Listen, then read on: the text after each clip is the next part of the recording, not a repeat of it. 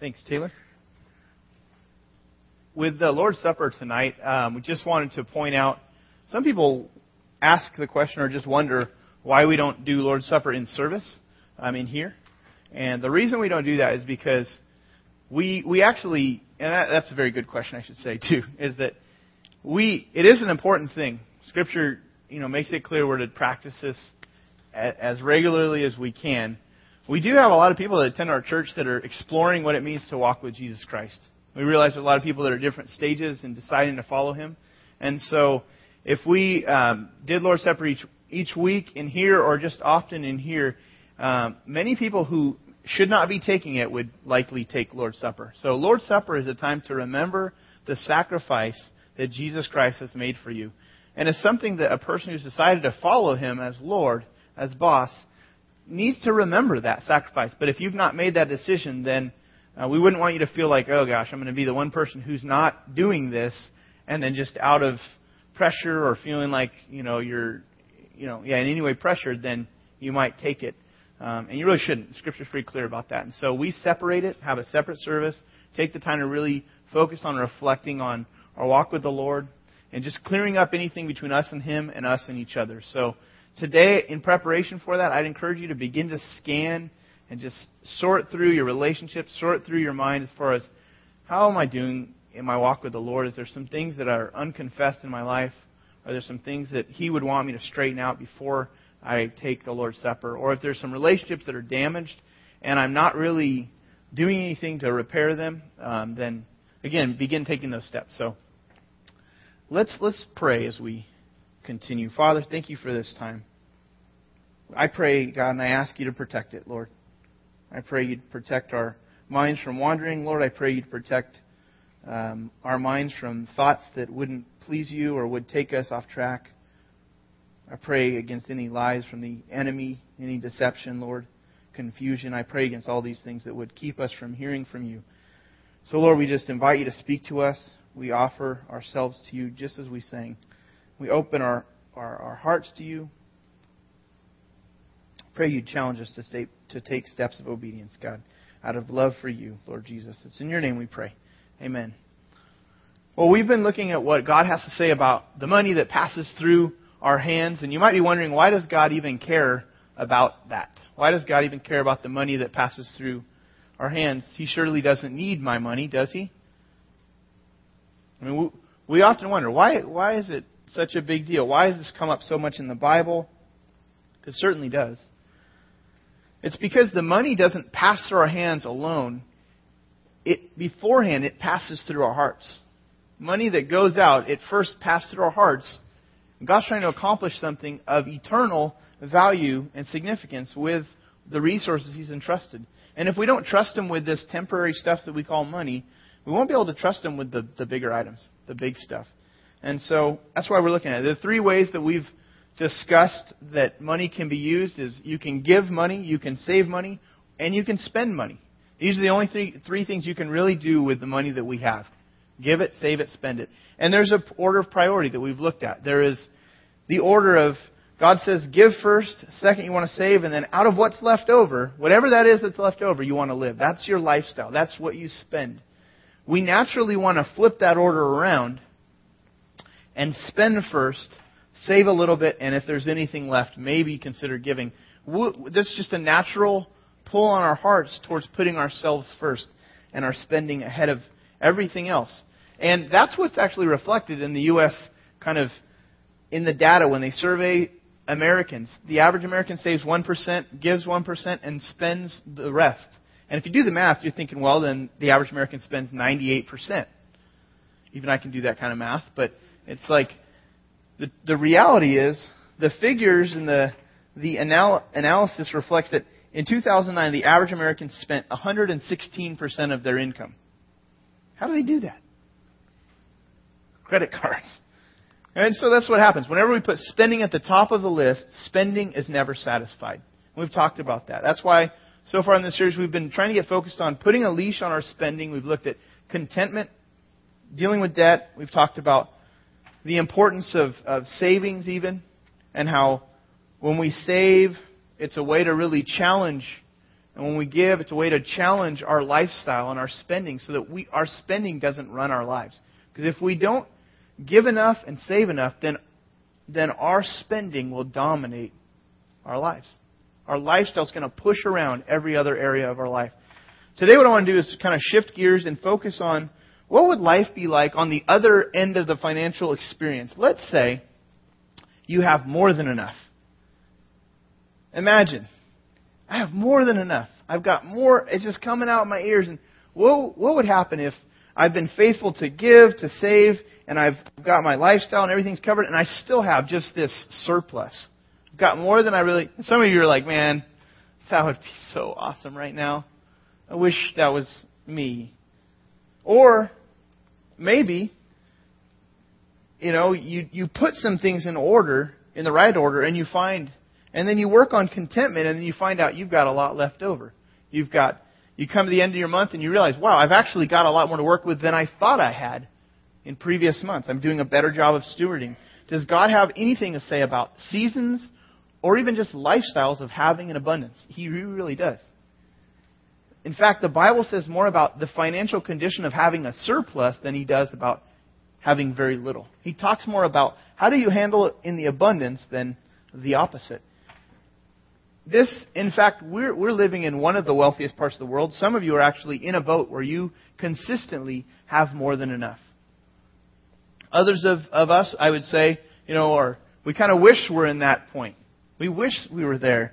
But even if you're not, I think thinking about this now is very helpful, helpful because if God grants more in your life, right now you need to think, how can I prepare for those seasons of plenty? How can I prepare my mind and my, my heart for the seasons of times of overflow, times of abundance? The term for this is rich. And you might not think, well, I'm not rich, so I don't need to listen. The truth is, if you have more than enough, think of yourselves as, you know, I've got, I'm I'm maybe what the Bible would describe as rich. I've got more than I really need. I've got an abundance, more than enough. In the Bible, it seems like rich is a bad word. A lot of times we read into it, we read into stories in the Bible, and we think that being rich is bad. So I shouldn't be rich. But the truth is, being rich is simply a description of your situation. You just have extra money. You have extra money. It may not be laying around, but you have extra money in the bank. You have extra money coming in that you don't really need. And maybe today, it's the end of the month. I mean, I guess we have one more day. But maybe right now you're doing really well. It's the end of the month and you're thinking, man, I've got this extra. What can I do? And the wheels are turning. What can I buy? What can I, what can I afford to get? Extra money brings some different things. It brings a few other extras. And so there's two other extras that come into our life when we have extra. One is we have extra advantages and then we have some disadvantages. There's both extra advantages to having more than enough and some disadvantages. So let's look at them. The first one, the first extra advantage of having more than enough is extra enjoyment. Anytime you have more, you have the opportunity and the possibility to enjoy some more things. And it's not bad. Look at Ecclesiastes 5:19. A king he makes this statement, an observation. Moreover, when God gives any man wealth and possessions and enables him to enjoy them, to accept his lot and be happy in his work. This is a gift. It's a gift of God. You know, there's some people that when wealth comes in, they, they hit this point where they have extra. They have a hard time accepting their lot. They have a hard time accepting the position they're in. They have a hard time being okay with the fact that they have an abundance because there's a lot of people in this world that don't have very much. And so they're, they don't want to believe this is God enabling me to enjoy some things in life. And so they think I, I'm, I must, you know, I'm supposed to be poor, and so this is a real struggle just to even enjoy what you do with the extra that you have. But it's okay. It's okay to enjoy. How, do, how does someone actually get rich? I think there's some different ways. One is they work really hard. Some people, yes, they just work extra hard. They work harder than others, and they do it over a long period of time, and that begins to create an abundance of resources. Other people, they get it through family. Some people are rich because they just had a family advantage, and that's okay. You know, they had some extra training from their parents, and they maybe had some extra resources to build upon when they started out, just because the family they were born in. And that might be the position you're in. Other people become rich because they're really smart. They just really understand how money works. They understand how it works, how to use it, how to grow it.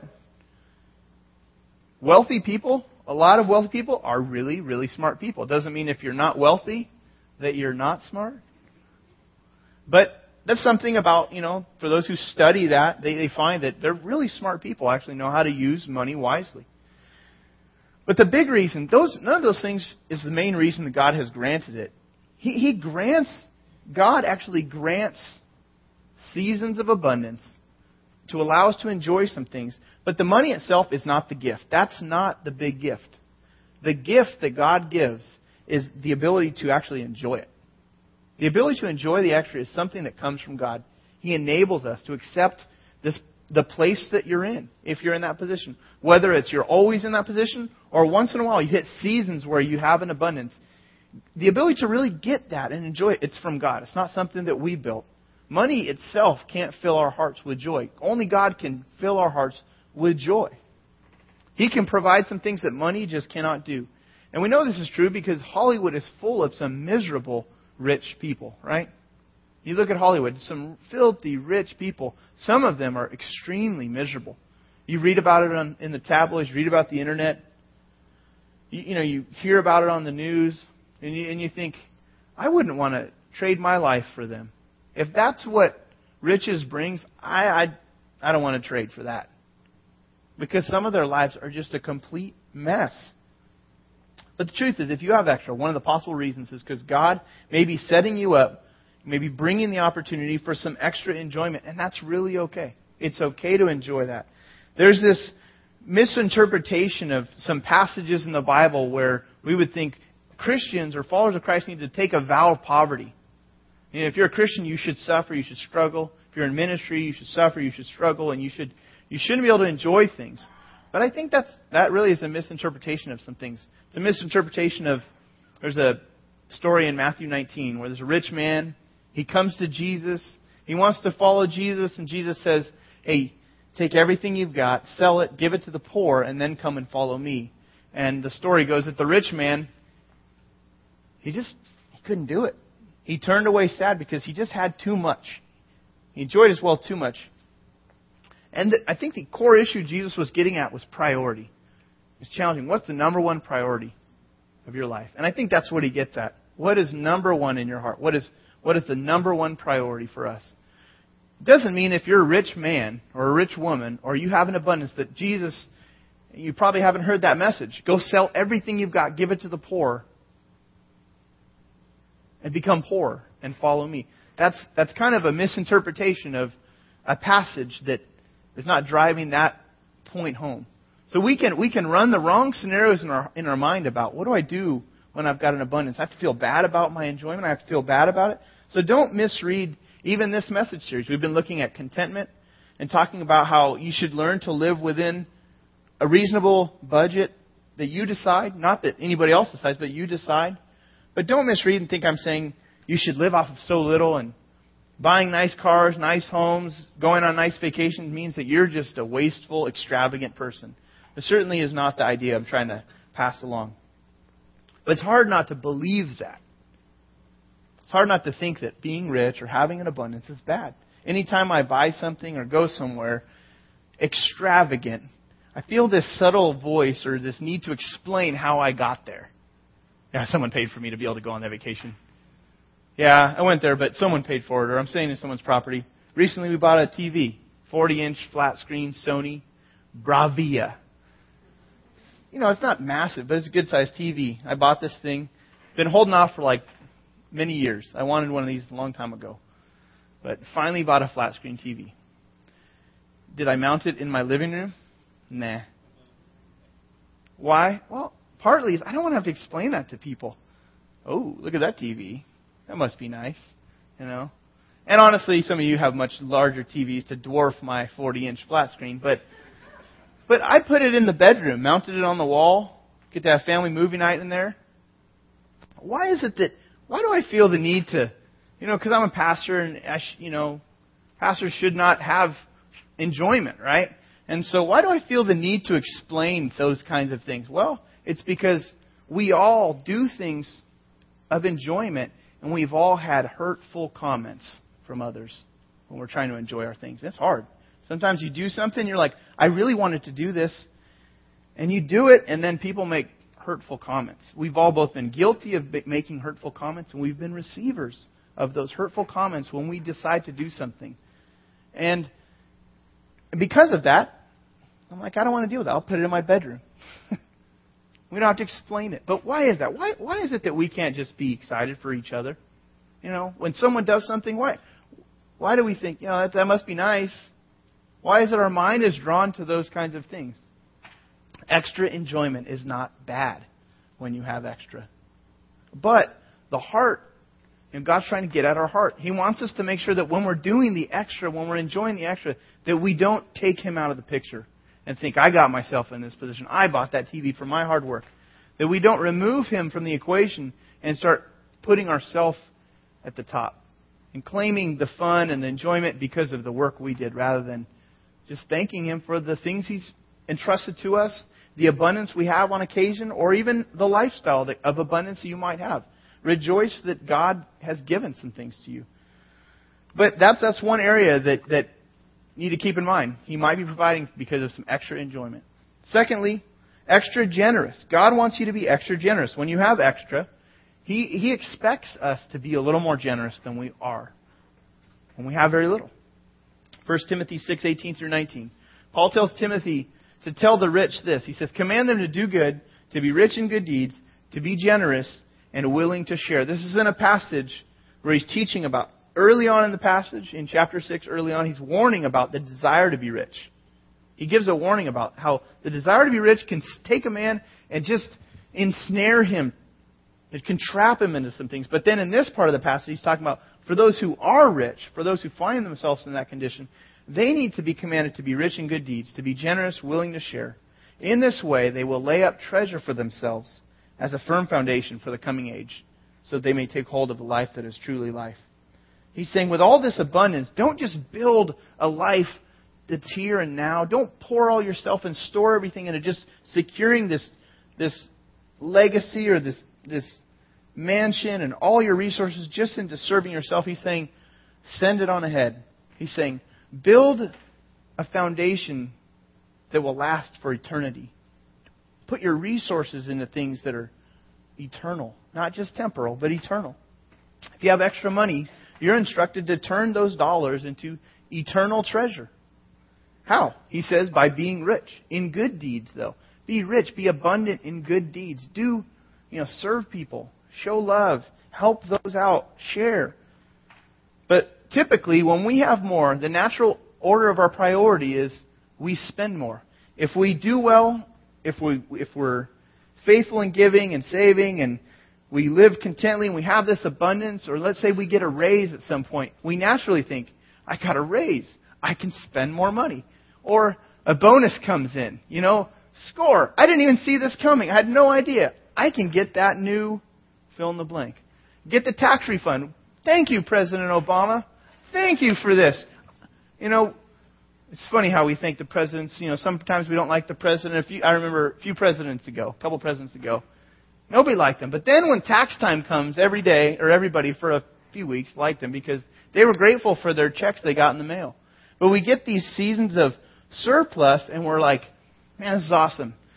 But when those things happen, God never flips around the order of priority. He never decides to, okay, when abundance comes, now you can flip the order of giving, saving, spending. But we in our hearts, again, we flip to that. We think spending first. And again, so he's trying to push us towards becoming more generous. Look at this. 2 Corinthians 8. God, Paul is trying to challenge this church to grow in the area of giving and generosity and he's encouraging them because they had been generous. And he's saying, continue to be generous. Then he gets to this verse, and he's talking about some other areas of the Christian life, and he says, just as you excel in everything. And now he begins to talk about areas that they were growing in and challenged to grow in. You excel in faith and speech and knowledge and complete earnestness, which means effort. And in your love for us, see that you also excel in the grace of giving. This, this is a really interesting passage. There's a list of things that we need to really grow in, things we need to excel in. The Greek word means for excel means to keep topping yourself. Just to keep topping yourself. Like keep growing. Like never really being content with where you're at in that area of life, but keep growing, topping where you are. So, for example, faith. He starts with the list with faith. Do you ever get to the point in your life where faith, where your faith is enough and you just realize, you know, I've nailed it. I don't need to trust God anymore. I have arrived at ultimate faith. No, we don't, we don't ever hit that spot. So he says, you've got to keep topping yourself in faith. You've got to keep growing. And what that means for us practically is we come to the edge and we think, man, I could never do that. I could never step out in that way for God. I could never trust Him to that extent. And we do, and we're like, wow. I can't believe it. I can't, wow. And then now this area seems safe for a while. Over time, this seems really safe. God wants us to never hit that point where we just stay there. But now He takes us to another point, another edge, and then another edge. He keeps pushing our faith to the next level of risk. This is what He's after. Without faith, it's impossible to please God. We cannot please Him long term if we take faith out of the equation. We've got to keep growing in it. But He says you got to keep topping yourself in faith and then speech. Do you ever have a week where you feel like, man, I nailed it this week with my words? I just, man, I didn't say anything wrong. I didn't say anything hurtful. I didn't chew anyone out, cuss anyone out. I wasn't arrogant. I didn't lie. I, did, I wasn't slightly deceitful. I, I just nailed it with my words. No, he's saying keep topping yourself. Just you need to excel in the area of speech. To keep growing in the area of speech. Just not an area we can ever let go of. In knowledge. You know, I know we all want to think, I've, I've learned everything there is to learn. I'm done. I'm hanging up the books. Sometimes I want to do this. And we all want to do this, don't we? But he says, no, you got to keep growing, got to keep learning. What about effort? Earnestness. He's saying, no, you got to keep putting in the effort. What about love? Love, again. The truth is, love is hard, right? Love takes continual effort if we're going to love each other. Loving each other, it just takes work. And so he says, now you've got all this list of things you need to grow in. Now I want you to add to that list giving. Keep growing in the grace of giving. Keep topping yourself in giving. We need to keep growing in the area of generosity. I've been talking about the 10, 10, 80 principle. A lot of people use that figure giving a tenth, saving a tenth, and living off of what's left over, which is 80, not 116% total, but if you had 100% you're working with. You know, living off of the 80, and then figuring out how to make this work with the 80%. But 10% is the threshold of giving. That's the area, the point in which it challenges. That's, that's a significant step of giving, to give a tenth, what's called a tithe. But that's a significant step because it challenges our lifestyle to the point where we actually have to keep our lifestyle and our spending where it needs to be. Here's the border. I will go no further. And giving and savings, if done aggressively, will challenge those other areas. A few years ago, the Lord challenged us about this area of growing in the grace of giving and not seeing this threshold of a tenth as where I need to be forever. But out of faith, to stretch in the area of giving as a family, to give beyond the tithe. What that does is it breaks it breaks greed in our lives. It breaks the pull of desire for more on our lives. And there's many people in our church who, you know, they've desired to go past that area so that they can continue to challenge and keep their lifestyle in order and keep giving more in order to, you know, store up treasures in heaven, not on earth. Not when more comes in, the more I get to enjoy. But the, the truth is, when more comes in, the more we're able to be generous, even more generous if we don't grow in the area of giving, then, like I said, lifestyle, no matter what we say, becomes our number one priority. Over time, the more we get, greed, if it, if it finds our way, it takes residence in our heart, it can just live in our heart undetected for years. Then, whenever money comes in, greed already has a claim on that money. So, this is why the area of giving is an area we have to keep growing in. God Himself is a giver. And he, he, he has given us life. He's given us relationships. If you study, just you look at all the things God has given us. He's created, you know, He's given us enjoyment. He's given us talents and skills and abilities and resources. He's given us His Son to redeem us. And He says, I want you to be givers. When we're givers, we act like God. We're most like God when we're, when we're generous, when we're givers. Here's some extra disadvantages Clearly, there's some advantages. On the other side, there's some clear scriptural disadvantages and some warnings about having extra. First one is extra arrogance. Anytime more comes in, we begin to think, man, I've really arrived. I put this together. And this has to be fought against, doesn't it? I see some head shaking because you know there's been seasons where God has poured something in your life and you've had to fight the urge to believe you're the man. Look at this verse, 1 Timothy 6:17. Command those who are rich in this present world not to be arrogant. Why would he start with that? Why would he put that as the first thing? Don't be arrogant. Because that's the first struggle. Anytime more comes in, the first struggle is arrogance. He says, No, to put their hope in wealth, which is so uncertain, but to put their hope in God, who richly provides us with everything for our enjoyment. He says again, you can enjoy. He, God provides riches, abundance for your own enjoyment. Here's the enjoyment thing again. It's okay to enjoy it, but it comes and is preceded by one of the biggest tag alongs to money arrogance. That tags along money is arrogance. When you make money, it's this powerful boost to your ego. It just goes to our head.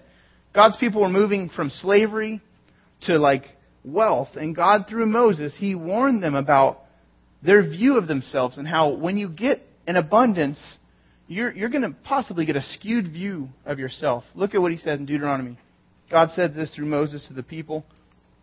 When you've eaten and are satisfied, now they're coming from slavery. He's talking about the good life that's to come and some things they're going to enjoy and experience. He warns them, though, when you've eaten and are satisfied, praise the Lord your God for the good land he's given you. Again, enjoyment. It's okay to enjoy. Praise him for the abundance. But be careful that you don't forget the Lord your God, failing to observe his commands, his laws, and his decrees that I'm giving you this day. Otherwise, when you eat, if you don't, if you forget about who provided it, when you eat and you're satisfied, when you build fine houses and settle down, and when your herds and flocks grow large, and your silver and gold increase, and all you have is multiplied, then, look what he says, your heart will become proud. Literally, your heart will become tall or exalted. We get puffed up when abundance comes in. And he says, and you will forget the Lord your God, the one who brought you up out of Egypt, out of the land of slavery. And you might say this to yourself, my power and the strength of my hands have produced all this wealth for me. I'm the man. He's saying, this is what you'll be tempted to say. But remember the Lord your God. Remember him. Because for it is he who gives you the ability to produce wealth. He's saying, don't allow your newfound prosperity to conceal your dependence and your need for him. Don't get arrogant. If you do, what happens in pride? We've, we've talked a lot about how you know, we exalt ourselves in pride, and, and God opposes the proud. He opposes it when we get proud. So we have to watch this area. Whenever extra comes in, just don't lose your head. Remember how this happened. It was God who provided the ability to produce wealth. It was God who gave you the mind that you've got. He gave you the opportunities you've got. He provided the, the gifts that He's given you to be able to, to turn stuff into resources. In fact, He's the one that has given you every single breath. It all comes from Him. But money has this way of causing us to just forget. It elevates us. That's why Jesus makes this comment about handling riches in Mark 10. It's a funny verse. It says, It's easier for a camel to go through the eye of a needle than for a rich man to enter the kingdom of God. The eye of a needle is not a sewing needle. Okay? Not like Jesus like, you see the sewing needle? And everyone's like, oh, yes, I know the sewing needle. They don't, that's not the imagery they were having. Camels were the major mode of transportation in those days, okay? And in those days, sometimes a caravan would come through a part of town, and they would come through a really low spot in order to enter a city. A low spot between rocks, or the low door at the city wall, and the camel would have to, that was known as the eye of the needle. For the camel to get through that low spot is like a camel going through the eye of a needle, going through this really low entrance to the city, and that's really difficult to do. Have you ever seen a camel sit down? Some of you shaking your heads. Go Google or YouTube camel sit down. It looks like the camel's going to bust something. Like they're sitting there and they're just like start shaking and then and you're like it looks like this thing's going to bust off and you know just it looks awkward. And what Jesus is saying is, have you ever seen a camel get down on all fours on his knees? It can be done, but it's going to take a lot of effort. It, it almost looks like, you know, he says, You've all seen this. You know what this looks like. He says, in the same way, it's harder for a person with more than enough, with an abundance, to find me and to follow me. He says, for those who are rich, he says it's harder for them. It's, it's awfully difficult. This is the point he's trying to make. So if you have extra money, what we ought to do is put in the extra effort to humble yourself, to balance that out. It's going to be hard for you, if you have extra, to not fall in love with your riches and focus on it as your master. You're going to have a hard time finding and following Christ. And so, because of that, it just requires an extra amount of humility. Bowing down before the Lord, just saying, God, this is all yours. You provided, you created all these resources in my life. One way to do that, if you have an abundance, is to serve. You might have an abundance, and you might be used to just being served constantly. People serving you in your organization. One way to balance things out is just to serve. Serving in a church is a way to, you know, kind of take an effort to humble yourself before the Lord. You know, you can pitch in, help out, help those in need, help those in need in our church, help out with the needs of our church. Again, that humbles us in a way. That deals with the arrogance. One final disadvantage of having extra is it just it's extra hassle. Some of you are like, bring on the hassle. I'm okay. I'll deal with the hassle. But the truth is, there's some funny verses about the hassle of extra money. This is one of them, I think. Proverbs 14:4 says, "Where there are no oxen, the manger is empty, but from the strength of an ox comes an abundant harvest." It's a strange verse, isn't it? He's like saying, if you want a clean barn, nice tidy barn, don't get an ox. Because it'll make a mess. But if you want an abundant harvest, if you want a big harvest, then you're going to need the strength of an ox to plow the fields, to bring in the harvest. It's your choice. You can have a clean barn, or you can have an abundant, big, giant harvest. You can't have both. Modern translation of this might read, if you want more money, then you're going to have to put up with more poop. Uh, because think about what he's saying here. The oxen's going to make big messes everywhere. He's going to be cleaning up after the ox. It's not going to be, it's not going to be nice and tidy. This is going to create a lot of extra hassle. Those who want to be rich tend to only see the enjoyment side of the abundance. Man, I can't wait. I'd, I'd love to have the extra so that I can enjoy all these things. They don't tend to consider all the hassles that come with having an abundance. For me to manage my giant portfolio of one checking account and one savings account, it's pretty simple. But for others who have multiple, this giant portfolio of all this stuff, businesses, all these accounts, managing all these investments, it's, it's a lot. And some of you know exactly what I'm talking about. And you lose sleep over this stuff because there's money you've invested in things. And it's an extra hassle. And you're okay with it, but you understand with the extra, I've just got a lot more to consider. I've got a lot more decisions to make. And the truth is, God has, He's asking you to steward that money. You're accountable for more. Whenever you have more, He's holding you accountable for more now. There was, a, I, I think I've told this story, but John Wesley, he was the 18th century British preacher and theologian. His works laid out the foundation for a movement, the Methodist movement. And there's a story that one day this distraught man furiously rides up to Mr. Wesley and says, Hey, Mr. Wesley, Mr. Wesley, your house just burnt down to the ground. And he weighed out the news for a moment, and then he turned and he looked at the guy and said, No, the Lord's house burnt to the ground. That just means one less responsibility for me. And he had this interesting perspective on his understanding of who owned it all and where he fit in that scheme of things. He, God owns it all. I'm a steward of all that he's entrusted to me. I guess this is one less thing I have to hassle about right now. One less responsibility I have to manage. The Lord's house burned down. It's, it just gives us a different perspective when we understand this.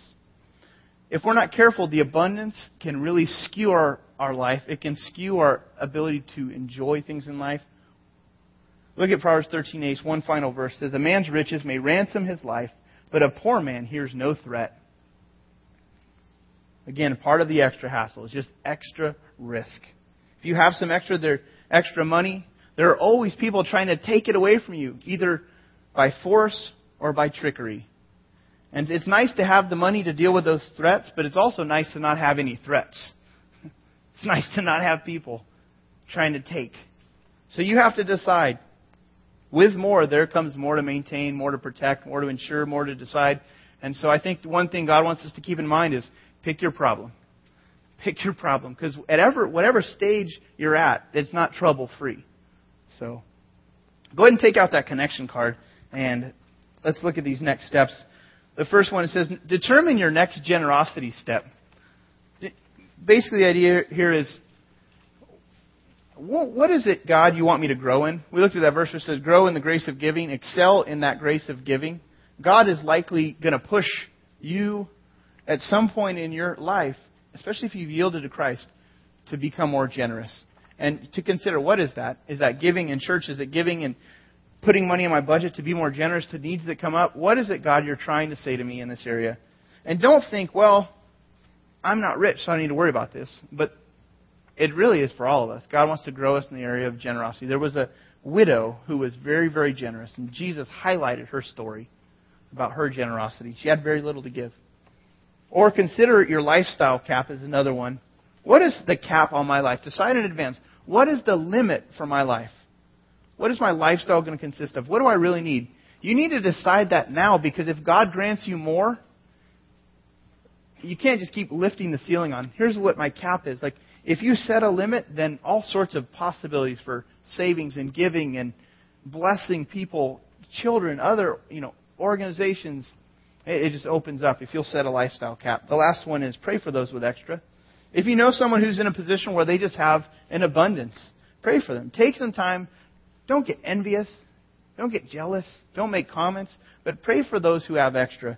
Pray that they would use those resources wisely and that they would be pace setters in generosity in this area. Some of you have the ability to, to really create resources with your, with your work. Some of you have tremendous ability. You know, may you do that in a way that really honors the Lord. May you handle the resources in a way that truly honors God. And it's reflected upon, it's reflected by the priorities you set, or that He sets and that you decide to, to go with. So let's, let's go to Lord in prayer. Father, thank you for this time together. Lord, I pray that we'd all think through this whole idea of having more than enough. And even, God, if right now that's not a reality, God, I pray, Lord, that we would understand these issues so that if if it ever becomes a reality for us, Lord, that we would know how to handle the extra. Lord, I pray that maybe maybe you've convicted some here today about this area.